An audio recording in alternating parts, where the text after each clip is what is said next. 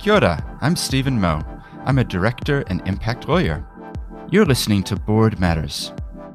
In this series, I speak to top New Zealand directors who I met on the Advanced Directors course run by the Institute of Directors. My guests share their unique perspectives on governance and what they've learned along the way. We start with the question What would the title of your book on governance be, and why?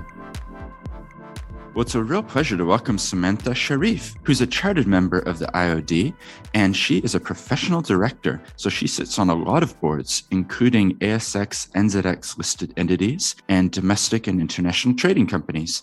She's on the board of New Talisman Gold Mines Limited, as well as the Motor Trades Association. Thanks so much for joining me, Samantha. Oh, yeah, it's my great pleasure, Steven. Thanks for having me.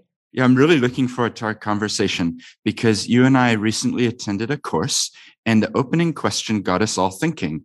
And that was, what would the title of the book on governance be if you were the author? So I'm curious, what was the title for you? Yeah, so look at that. That's a great question, right? And I and I guess I'm I'm really fascinated by the answers that people have put forward. You know, I think when we have the podcast series, it'll be really excellent to to hear them all. So for me, the title of the book is is always an obvious one for me because it's a thread that underpins everything I do in a governance sense and otherwise, quite frankly. So my title is Why Are We Here? I like that. I can imagine that there's a lot of different topics that that could cover. Can you expand a little bit on the chapter headings or what the content would be driving yeah, at? Absolutely. So I think for me, it's always the fundamental question I ask myself, right? So and it has a, a bunch of layers to it, uh, as you outlined there. So the first question, you know, when we get together as a board is, you know, why are we here? So it's it's become part of a big conversation for people these days around purpose. You know, what do we exist to do? And that's the lens you've got to bring to the table. So when we're having difficult discussions or even simple discussions, I think just bearing in mind that lens, you know, will help help you in your decision making that applies, I think, at a at an existential level, you know, with, within society, if you like, for the board. I mean, what are we here to do? You know, we want to create sustainable value for our shareholders, our wider stakeholders, for our communities. But also, when we come to an individual board meeting or when we come to a particular decision, I always have that lens in mind because it's quite easy to end up in quite a complex debate, but lose sight of what's the decision that you're trying to make. So you you might actually recall, Steven. So you and I were in a were in a meeting um, just this week, actually, where we were having, you know, with a, with an organisation that we're involved with, and we were having quite a high level conversation around strategy and a lot of things that the organisation could potentially become involved with. But I think they'd sort of lost sight of the why question, and once we brought it back to that, it got a a much better filter around what's going to add the most value in terms of productive use of our time, energy, and resources. So I think for me, that's always a fund- fundamental question. And I think we've got to be really clear about that. And, and actually, you know, I guess when boards, boards have their strategy days, it's a really good opportunity to get aligned around what do we think our purpose is and means, but also for example, if I'm, you know, chairing a meeting, I want to be clear about, I think, the key decisions that we want to, to make at the meeting. I saw, I read in one of the um, IOD boardroom magazines a while back, actually, there was an article from Peter Beck, you know, of Rocket Lab fame, of course. And, and he probably in some ways put down a similar kind of challenge where he said for boards, you know, are we being the best that we can be you know rather than sort of nitpicking the p&l over the last month you know i really are we really focused on what's going to make the biggest difference i mean i'm using my own words there not his but but it, in, in essence to me it carries the same kind of concept you know. Yes we've got you know four pillars of of, of purpose you know for for directors but I think um, sometimes the the emphasis can be too much on compliance and holding to account, and not enough on let's actually really work together here to make the bold strategic decisions that we need to for the success of this organization and all of our stakeholders and actually spending much more time in that landscape and that, we're all in this together landscape rather than, well, you know, Mr. CEO, we're going to really hold you to account today and you'll come out of the meeting feeling like you've been through the ringer, but we actually won't really have helped, you know, move the ball up the field in terms of purpose. It's really good. I like that a lot. And it's kind of a reminder as well that often in boardroom settings, because we're naturally given lots of reports to review before the board meeting, and often they're looking at what's happened in the past. And it's very easy to get bogged down in the how and the what side of things, like how do we do it or what do we do? And it's coming back to that central question, which I think is the core of your book, which is what is the why why do we do it rather than focusing on the how because if we if we lose sight of that why then we just get caught up in the the routine and the how do we do it rather than the really you know blue skies thinking of why do we do it and then we look at how we do it. Yeah absolutely. And i think that that allows you lots of opportunities to to reinvent your business because it helps you to understand what's the essence of your success you know and and and interestingly enough i mean when we look at our businesses the key value is generally in the people and the ideas. You know, it's not in your physical assets, which are fairly minimal these days anyway. It's actually, you know, in your intellectual capital that you contain within the business.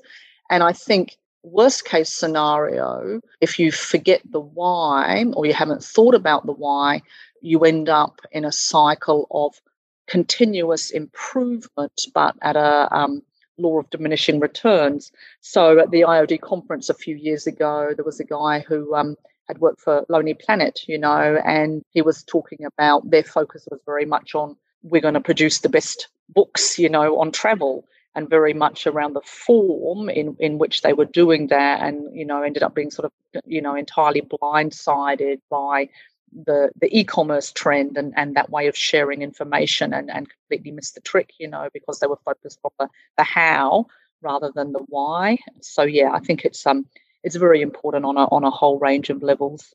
No, I agree. It's kind of a basic principle, isn't it? But you get your foundation right and yes. then you build the house, you know? And too often we're worried about building the house and painting it and we're forgetting we got to get that foundation before we get to the what we do. It's why are we here? So that's really great. Yeah. And did you find that the title changed for you during the course, or did it reinforce that same title for you?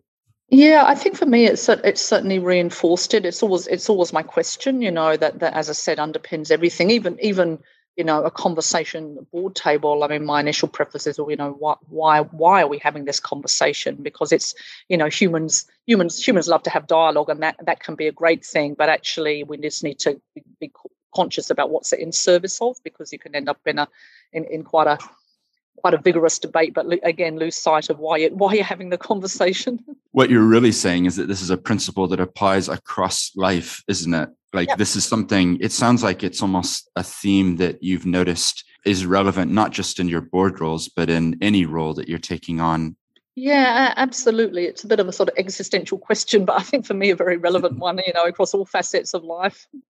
Well, those are the principles that we're diving down to get because those are the gold nuggets that will then be applicable across even governance roles into just our life. So that's really good. And tell me, um, you've been involved in governance for a while now. Are there any mm-hmm. trends that you're noticing or things that you've been looking at and thinking, oh, that's interesting? Yeah, well, look, I think um, for me, one of the fundamental things that is happening and, and has been for some time and and this is a societal thing, you know, a, glo- a global societal thing rather than you know specific. But it's um, just the observation around the challenges to social cohesion that that seem you know that exist currently. So I think things like social media obviously have allowed people to share different views and perspectives on the world, and, and that's absolutely fine and, and perfectly valid. But we seem to be moving into, you know, uh, an era where there is much more polarization and much less acceptance of collectivism, you know, so that people are less willing to accept things like consensus, less willing to accept the validity of decision makers and the decisions that they come up with.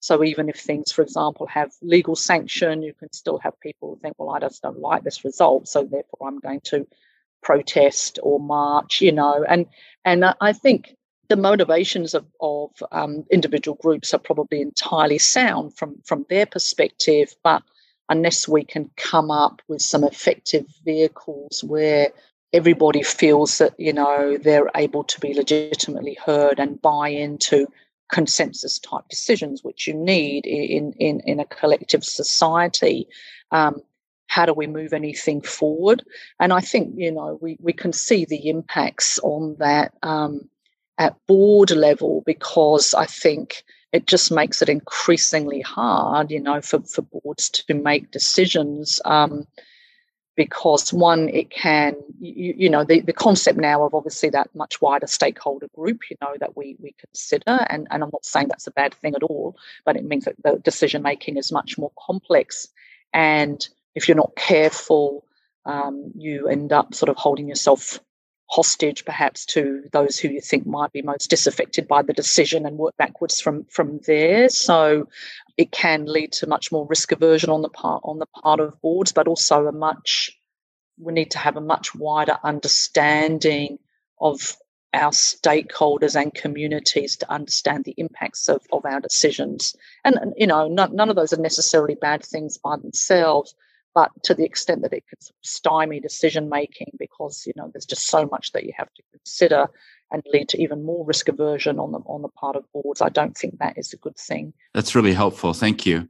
It's an interesting dilemma, isn't it? Because you want to consider all different perspectives, but then ultimately you have to have the courage and the strength to be able to chart the course and sometimes it might be an unpopular choice too and the reality yes. is i'm just yeah. reminded that proverb that you you can't please everyone all of the time well i think that's exactly right steven and i think the amplification of the decisions though you know in the in the public domain tends to be around the people who've been disaffected, you know, rather than say, that, you know, the, the wider majority, presumably, which have benefited, or, or the fact that actually the company is now going to have a sustainable future because you have had to reinvent yourself, you know, which is which is going to have to happen to all businesses at some point in time, and that mm. that has then a bunch of implications for employees and shareholders and, and stakeholders. And if the wider context of decision making these days makes it very hard for boards to make bold decisions, then that's not a healthy thing.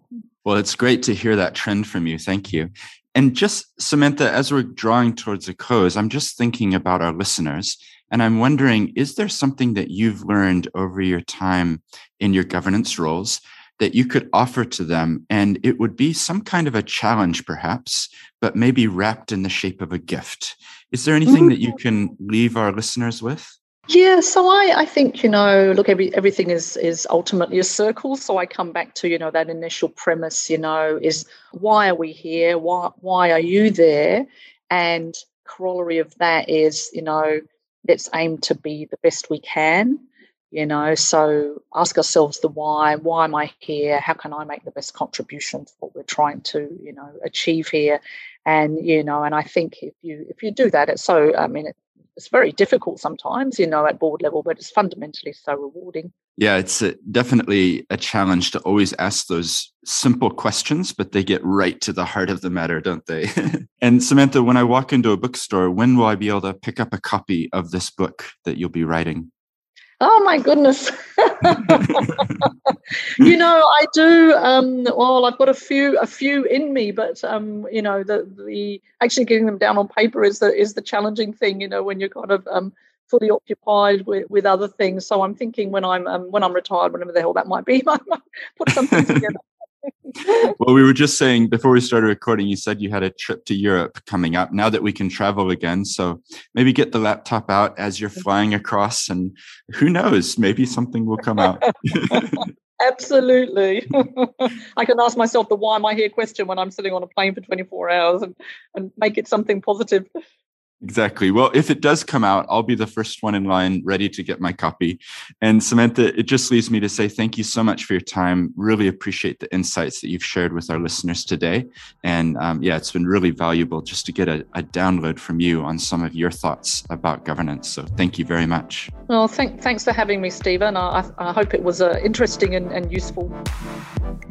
This is Steven Moe, and you've been listening to Board Matters, presented by the Institute of Directors, the professional body for directors in Aotearoa, New Zealand. If you enjoyed this episode and you're keen to listen to more, then why not subscribe, leave a rating, and check out some of the other episodes in this series. Thanks for listening. Kakiteano!